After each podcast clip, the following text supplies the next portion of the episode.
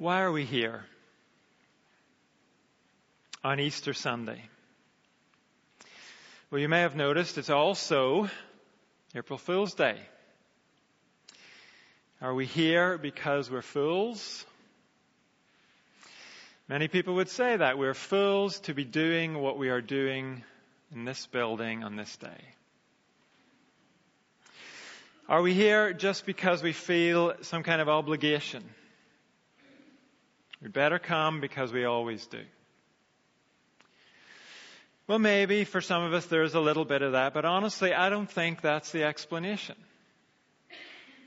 If we are Christians, aren't we here because we have found something that is more precious than anything else? For all of the weakness of our faith sometimes, for all of the coldness that's in our hearts some days, Aren't we here because the things we talk about here, the things that we sing about here, mean more to us than anything else in this world? Aren't we here because we are like the people Jesus spoke about when he said this? The kingdom of heaven is like treasure hidden in a field. When a man found it, he hid it again, and then in his joy, went and sold all he had and bought that field. Again, the kingdom of heaven is like a merchant looking for fine pearls. When he found one of great value, he went away and sold everything he had and bought it. Maybe you and I don't always look and act like people who have found priceless treasure. But don't we keep coming back because we know the things we focus on here are priceless? A friend of mine used to have a poster over his desk. It was a picture of a Rolls Royce. And underneath it said, My tastes are simple. I like to have the best. And as Christians, aren't we here because we want the very best there is? And we've found something much better than a fancy car. We have found that nothing in this world compares to knowing and loving God. We want to have life to the full by trusting Him and living for Him. And in this time that we have this evening, we're going to hear from an ancient poet who knows just how we feel. He would have loved to share an Easter Sunday with us. Turn with me to Psalm 16. If you're using a church Bible, it's page 549, and in the large print, 850.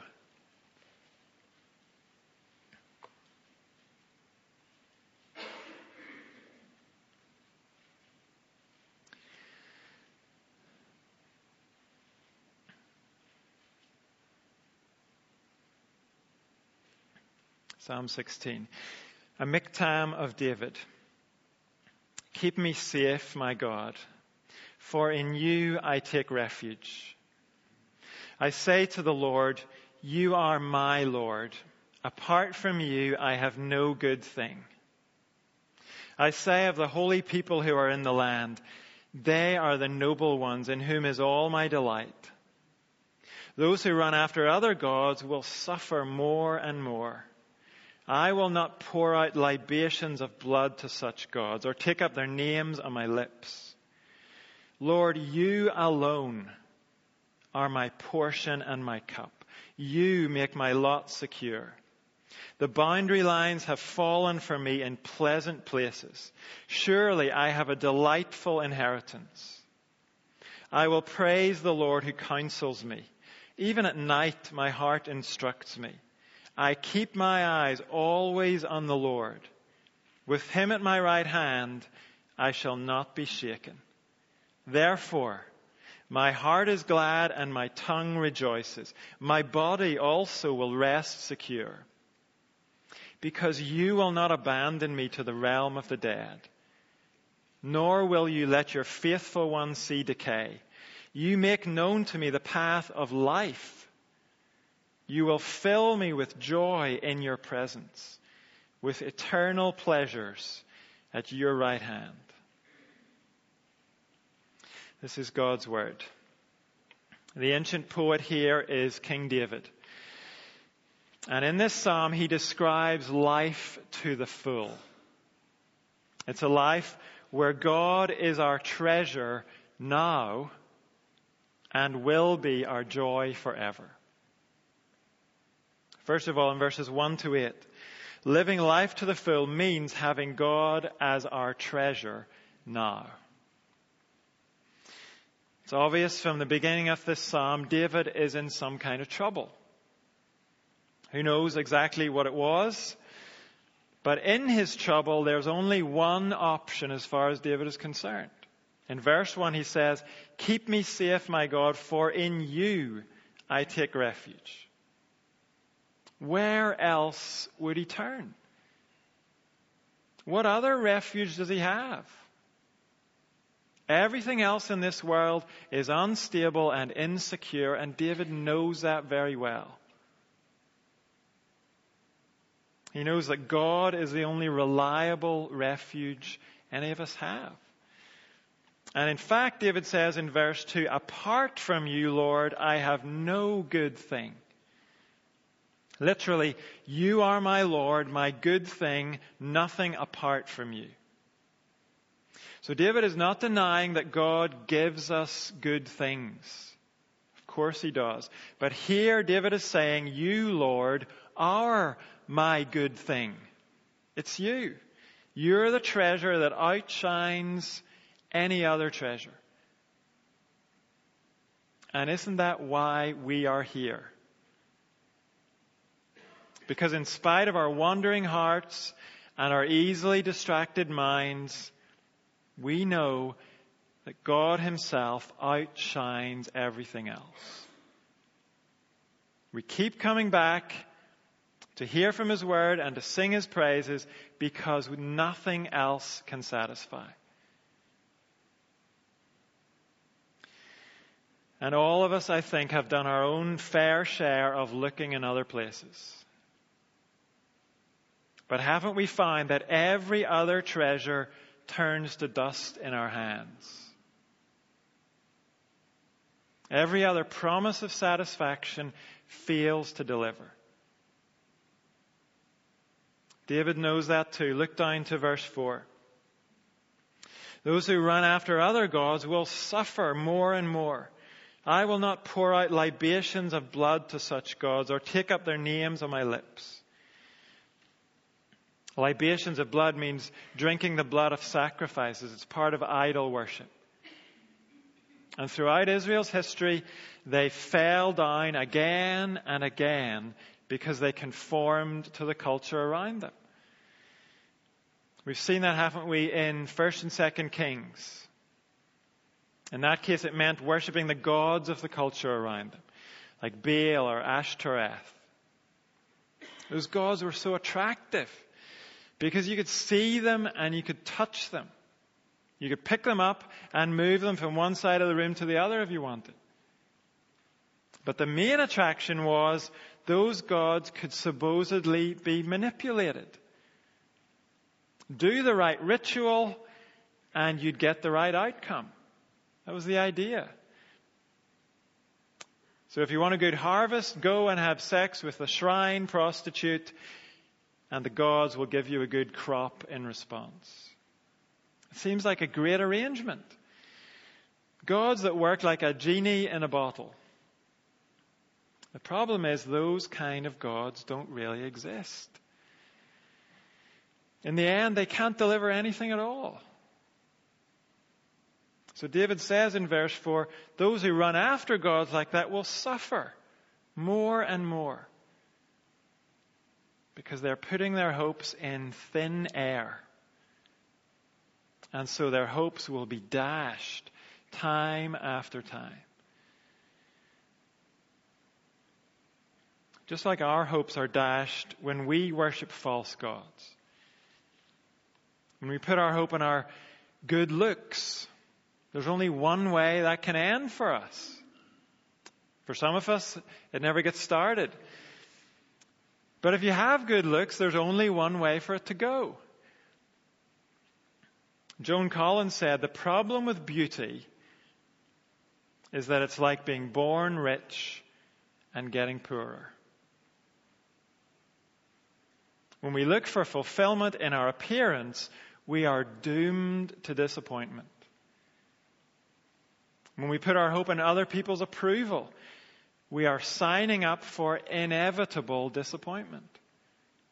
We can never be interesting enough or successful enough or funny enough to keep people interested and keep people applauding. If we look to leisure or holidays to fulfill us, there's always going to be some responsibility that comes along and interferes with our free time. Even our dream holiday can never quite live up to our expectations. How could it? Those who run after other gods will suffer more and more. And so, having done his own fair share of running after things that can't satisfy, David turns from all that and he says in verse 5 Lord, you alone are my portion and my cup. You make my lot secure. The boundary lines have fallen for me in pleasant places. Surely I have a delightful inheritance. This thing about boundary lines and inheritance is referring back to something that's described for us in the book of Joshua in the Old Testament. When the Israelites conquered the land of Canaan, the land was then divided up among the Israelites. It was done very carefully by tribes and within tribes by clans, and within clans by families. They were each assigned their portion of the land. And Joshua gives great detail about all these boundary lines, where they were drawn. And here David is picking up on that language. But when he says, I have a delightful inheritance, he's not talking about a plot of land. He's talking about God. God is his portion, his lot. And that is more pleasant and more delightful than the choicest acreage in all of Israel, or the Lake District, or anywhere else. In verse 5, David also says, God is his cup. A writer called Bruce Milne explains the significance of that. He says, in a dry, desert studded land where the traveler, even to this day, is constantly threatened with dehydration, the cup symbolized the refreshing, renewing gift of life. In his relationship with God, David discovers that true refreshment and satisfaction of his life And isn't that the reason you and I are here today? Because nothing else can satisfy us. All of us have drunk from our fair share of other cups. And they have left us more thirsty than before. Money we've earned, things we've bought, None of it has ever satisfied our thirst. It's a good idea sometimes to just stop and remind ourselves of that truth. Why would we even think of going back to things that never kept their promises to us in the past? And even more important than remembering those other cups is to spend time focusing on the genuine treasure we do have in God Himself. That's what David does in verse 7. I will praise the Lord who counsels me. Even at night, my heart instructs me. I keep my eyes always on the Lord. With Him at my right hand, I shall not be shaken. David takes care to keep his eyes on the Lord. It's the only way to live with contentment.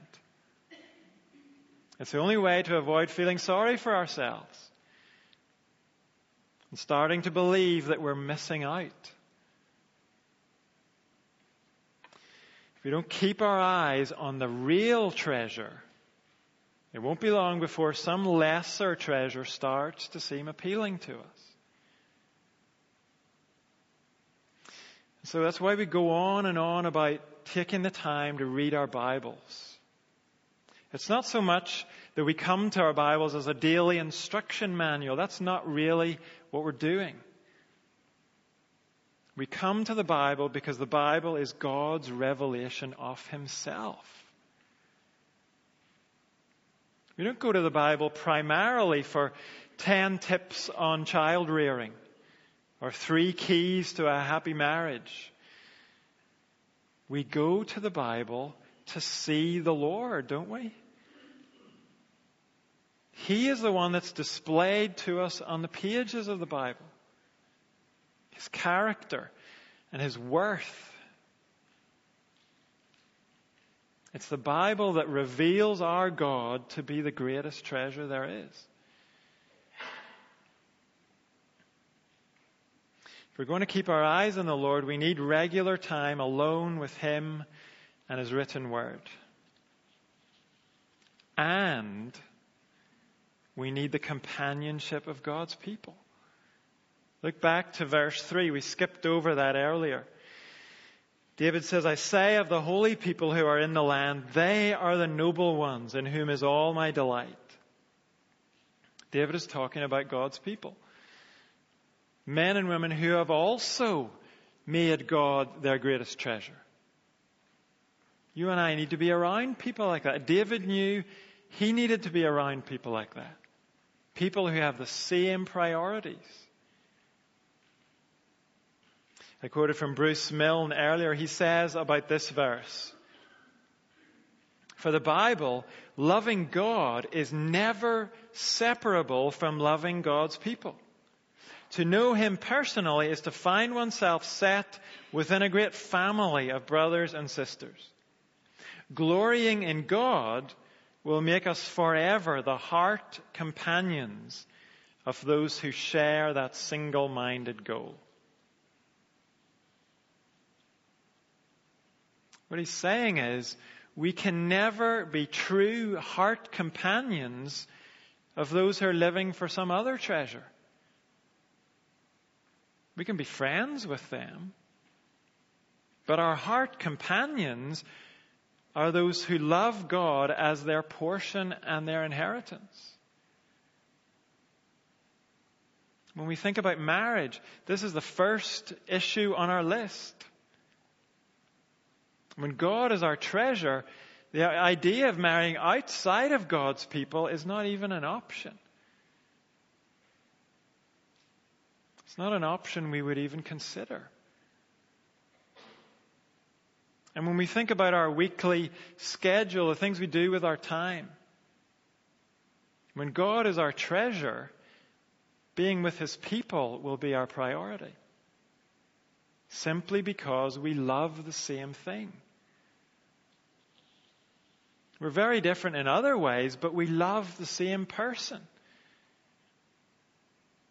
Nobody else understands us like those whose eyes are also on the Lord.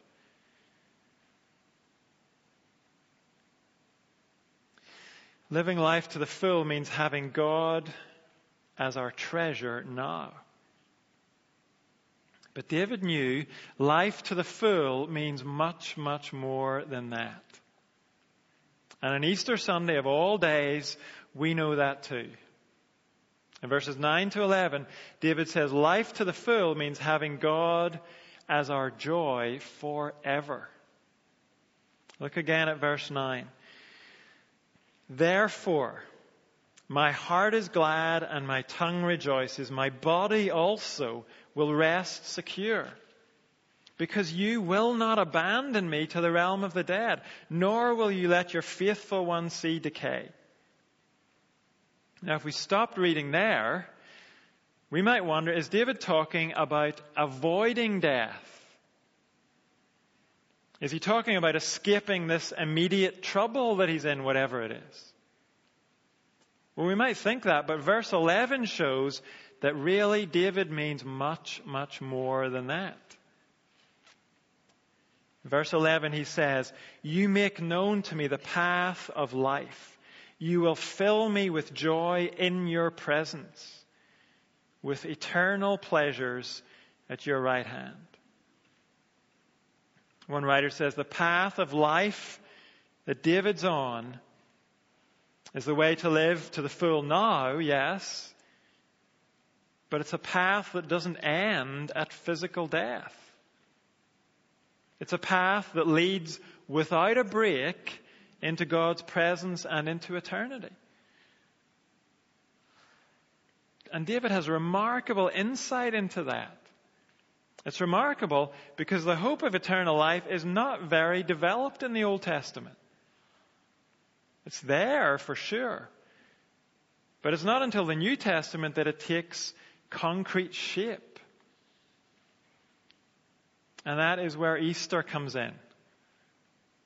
Because this psalm has a very particular connection to Easter.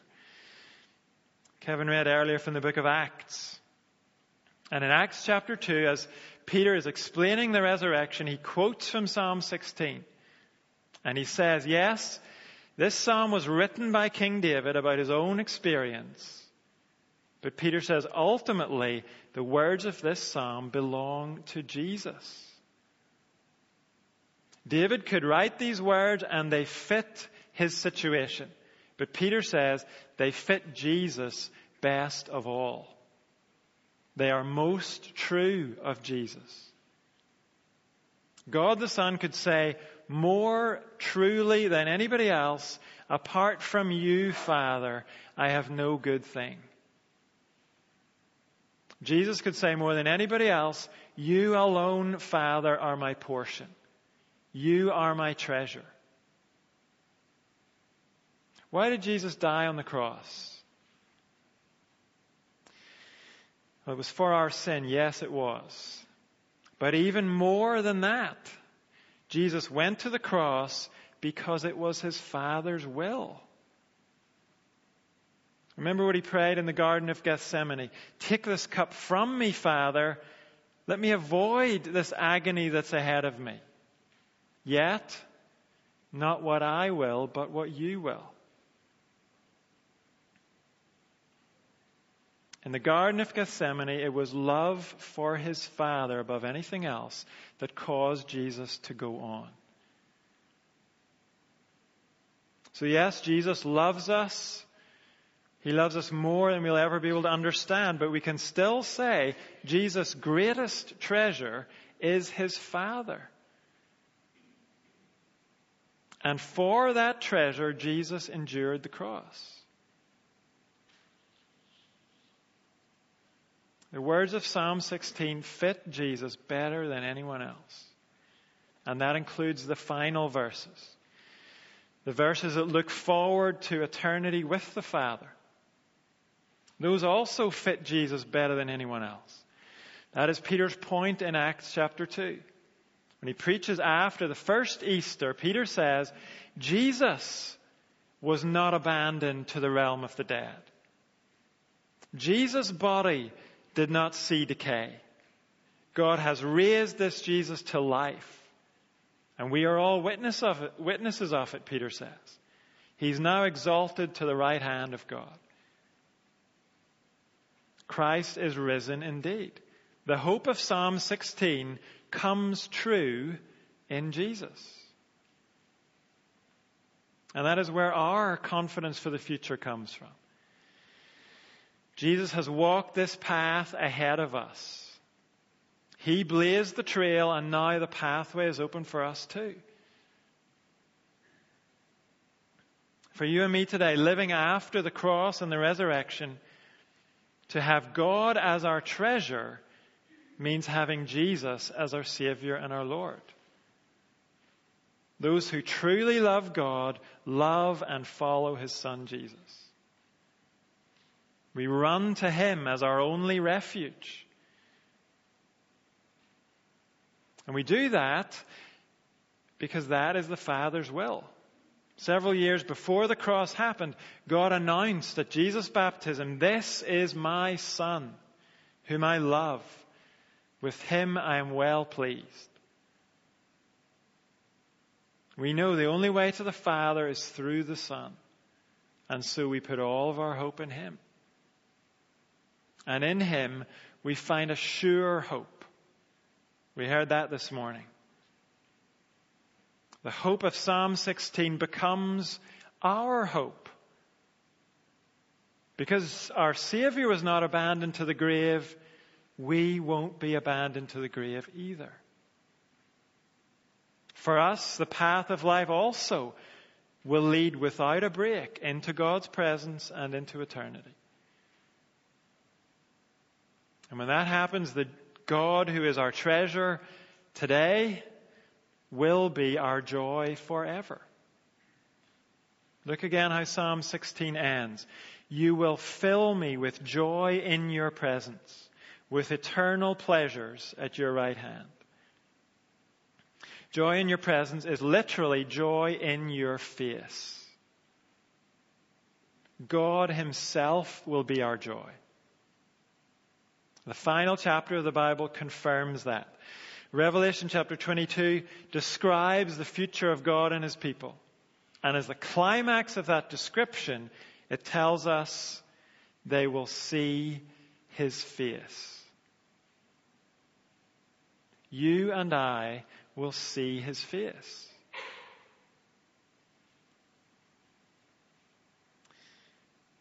One writer says, that surely is heaven's highest delight and final exhilaration. To be face to face with God. To look into that face of unfathomable love. to look into his face and to know that the pleasure will never, ever end. There's an old hymn that says, Only faintly now I see him, with a darkened veil between. But a better day is coming when his glory shall be seen. That is the gift God gave us on the first Easter Sunday. The resurrection of Jesus Christ gives us sure and certain hope of eternal pleasures at God's right hand. Isn't that why we're here this evening? Isn't that why we keep coming back? Because in the risen Jesus, we have life to the full, both now and forevermore. We're going to celebrate that truth as we sing, There is a hope so sure.